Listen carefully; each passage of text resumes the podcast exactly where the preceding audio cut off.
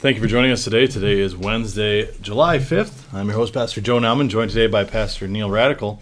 This morning, we'd like to begin with a brief devotional thought based on Luke chapter 21. Would you like to lead us in that, Pastor? Sure. Then Jesus spoke to them a parable Look at the fig tree and all of the trees. When they are already budding, you see and know for yourselves that summer is now near. So you also, when you see these things happening, know that the kingdom of God is near. Surely I say to you, this generation will by no means pass away till all things take place. Heaven and earth will pass away, but my words will by no means pass away. But take heed to yourselves, lest your hearts be weighed down with carousing, drunkenness, and cares of this life, and that day come on you unexpectedly. For it will come as a snare on all those who dwell on the face of the whole earth. Watch therefore, and pray always, that you may be counted worthy to escape all these things that will come to pass, and to stand before the Son of Man. And in the daytime he was teaching in the temple, but at night he went out and stayed on the mountain called Olivet. Then, early in the morning, all the people came to him in the temple to hear him. The main focus of this verse, or there's a lot of different things we could focus on. The the theme really is focusing on Jesus coming and being ready for that. But verse 33 just really stands out in this day and age in my mind. Heaven and earth will pass away, but my words will by no means pass away. Heaven, to be understood, is not heaven as in our eternal dwelling with the Lord, but the skies, the the, the, the heavens of the heavens outside, you know, the atmosphere and the space, all those things will be destroyed. Earth itself will be destroyed, but the Lord's word is the one thing that will remain, that will never pass away. So that's the confidence and the comfort we can have and all the challenges of this life. And so this this whole section really t- spends a lot of time focusing in on how are we being ready, how are we preparing for that day. So as verse 34 says, it doesn't come upon us unexpectedly.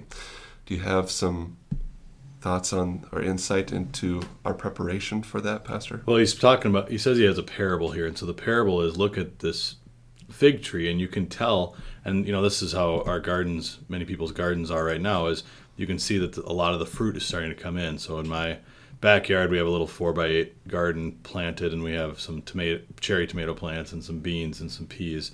And you can see the where the the flowers budded, and now where the fruit is coming in.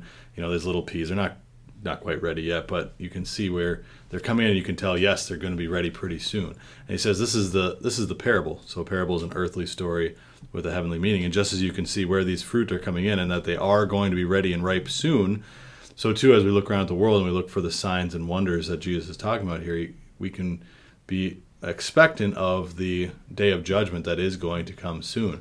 And you know, Jesus is looking forward here both to that day of judgment uh, uh, and also to the destruction of Jerusalem, which would take place in 70 AD. And so he's speaking both to the Christians then and also to the Christians today as to preparation for for that great day when th- these uh, great and awesome things are going to take place. And so he says, "Be ready. Don't be uh, don't be carousing, drunk, uh, with concerned with the cares of this life, but be ready and be prepared because that day is coming, and you can see the signs." And you know, if he said that two thousand years ago, and here we are in 2023, and as we look out in our world, boy, we can sure see uh, the world getting more and more evil. We can see a devil uh, hard at work, uh, influencing the lives of Christian and the Christian church. Uh, we can see death and, and sin rampant in our world. It certainly seems these, you know, the signs that Jesus speaks about, they sure are uh, arriving, and we know that every day goes by is one day closer to that last and final day. So Jesus says, "Watch therefore and pray that we could be counted worthy to escape all these things." So let us continue to to prepare and, and be ready. But maybe I'll leave you with a question here on, on verse 32 It's kind of a stumper, isn't it? He says, Assuredly I say to you, this generation will by no means pass away till all things take place. How do you understand that one correctly, do you think, Pastor?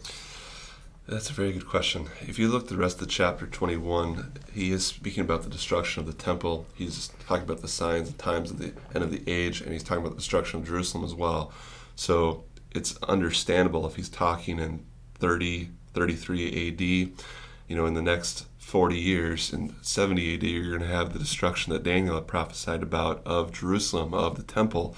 And so that makes sense that Jesus is saying in the context before these verses that these things I'm talking about, this one stone not being left on top of another, the destruction, will take place before this generation passes away. So that part was fulfilled. Like you were saying, that the signs and wonders were being fulfilled just as Jesus prophesied and said that they would. Yep, yep. So sometimes it's hard when you're looking at you know the, this the Olivet discourse or when you're looking at uh, Jesus' words in Matthew 24 and 25 to distinguish exactly where, well where does it switch from he's talking about the destruction of Jerusalem to now he's talking about judgment day.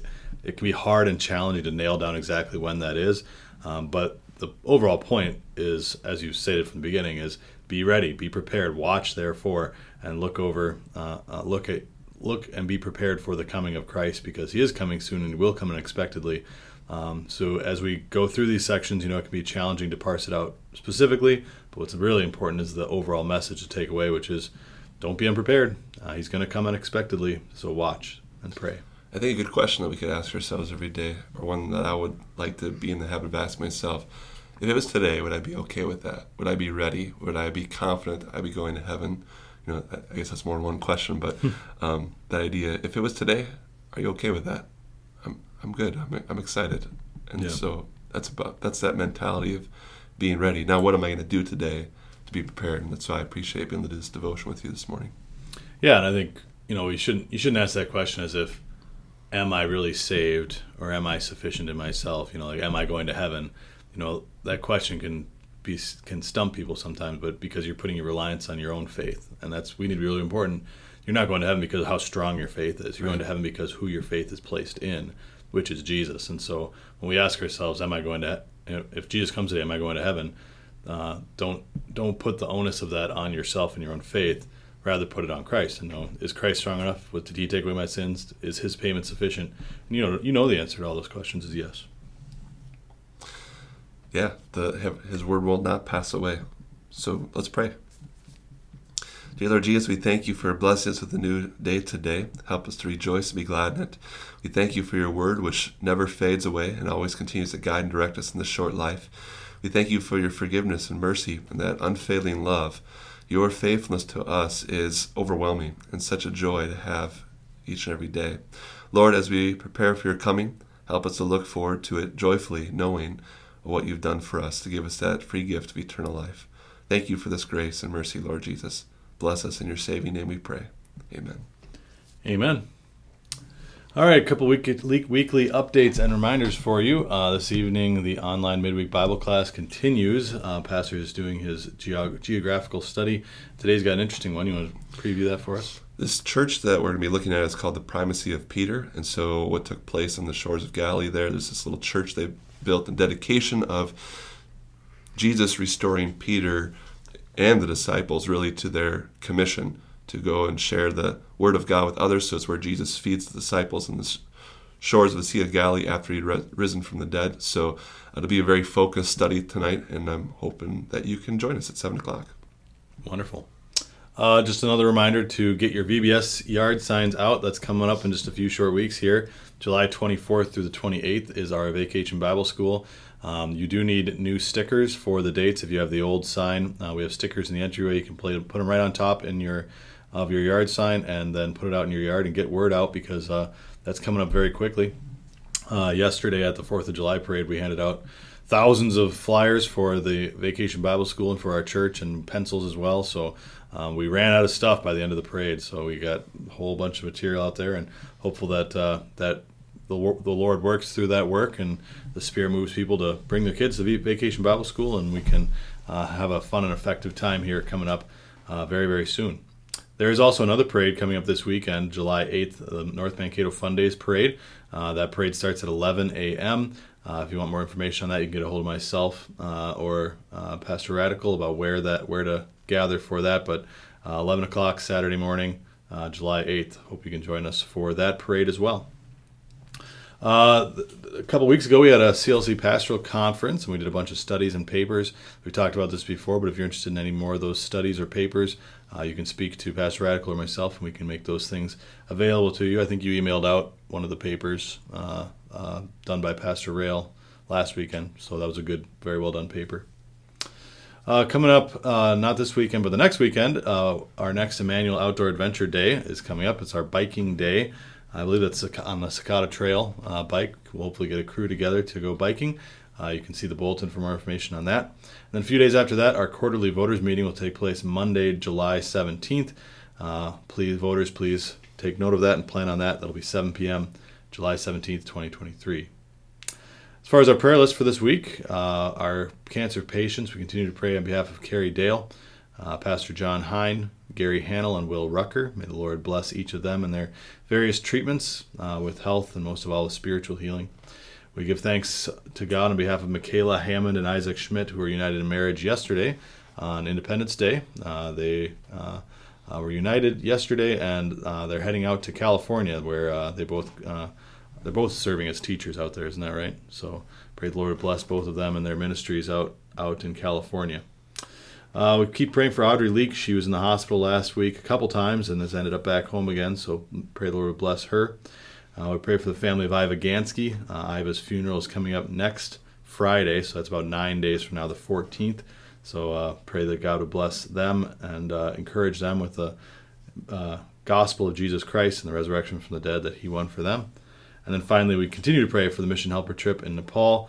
Uh, I think I mentioned last week too. There's you know there's anti-conversion laws on the books in Nepal right now. There's an article in the latest Spokesman about that um, that you can uh, investigate on your own. But uh, there's some details there. The, we had to hide the author, hide the name of the author, and some of the details in that article so that uh, uh, things were not compromised on their behalf. So a little bit of a scary, scary place over there right now for Christians, but uh, the word of God is going forth and, and being proclaimed. So we pray for all those who are over there right now. Which brings us to the hymn of the day today. Yeah, we're looking at uh, Lord, keep us steadfast in thy word, hymn 261 from the Red Hymnal. Lord, keep us steadfast in thy word, curb those who fain by craft and sword would wrest the kingdom from thy Son, and set at naught all he hath done. Lord Jesus Christ, thy power make known, for thou art Lord of lords alone. Defend thy Christendom that we may evermore sing praise to thee. O Comforter of priceless worth, send peace and unity on earth. Support us in our final strife and lead us out of death to life. Amen.